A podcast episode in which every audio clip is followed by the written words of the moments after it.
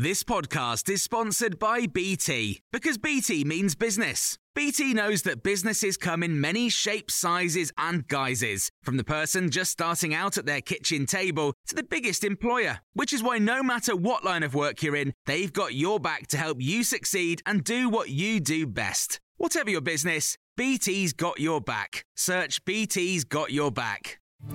This is the Times evening briefing on Friday, the 16th of April. Concerns have been raised about the discovery of 77 UK cases of a coronavirus variant first detected in India. Public Health England says 73 cases have been confirmed in England and four in Scotland.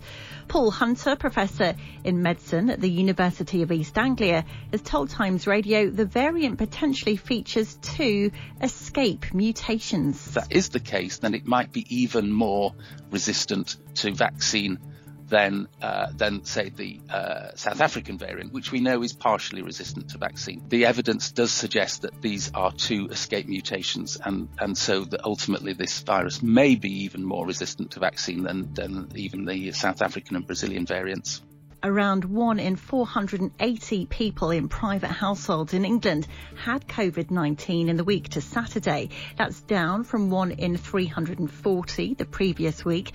According to the Office for National Statistics, it's the lowest figure since September. The chair of the Foreign Affairs Select Committee has told Times Radio he hopes to see the UK take tougher action on Russia.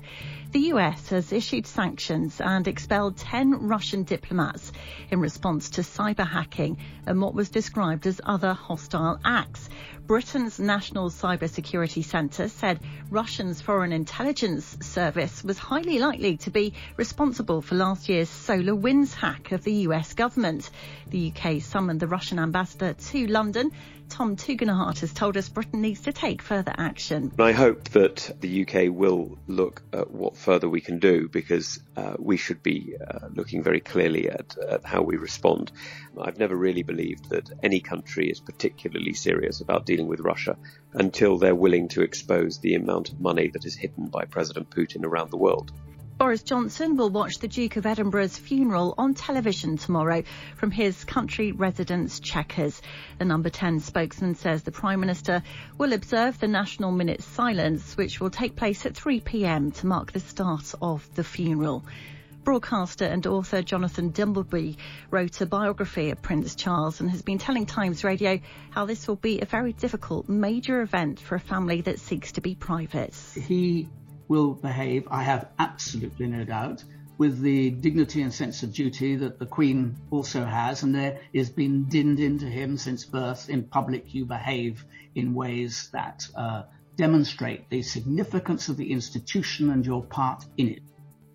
Former England defender Chris Smalling has been robbed at gunpoint at his home in Rome. Police in the Italian capital are investigating after three men forced their way into the house and ordered him to open a safe containing a Rolex, jewellery and around 300 euros in cash. Smalling completed a permanent move from Manchester United to Roma last year. You can hear more on these stories throughout the day on Times Radio. Get more of our award winning journalism every day. Subscribe to The Times and Sunday Times today and get one month free. Search thetimes.co.uk forward slash Times News Briefing.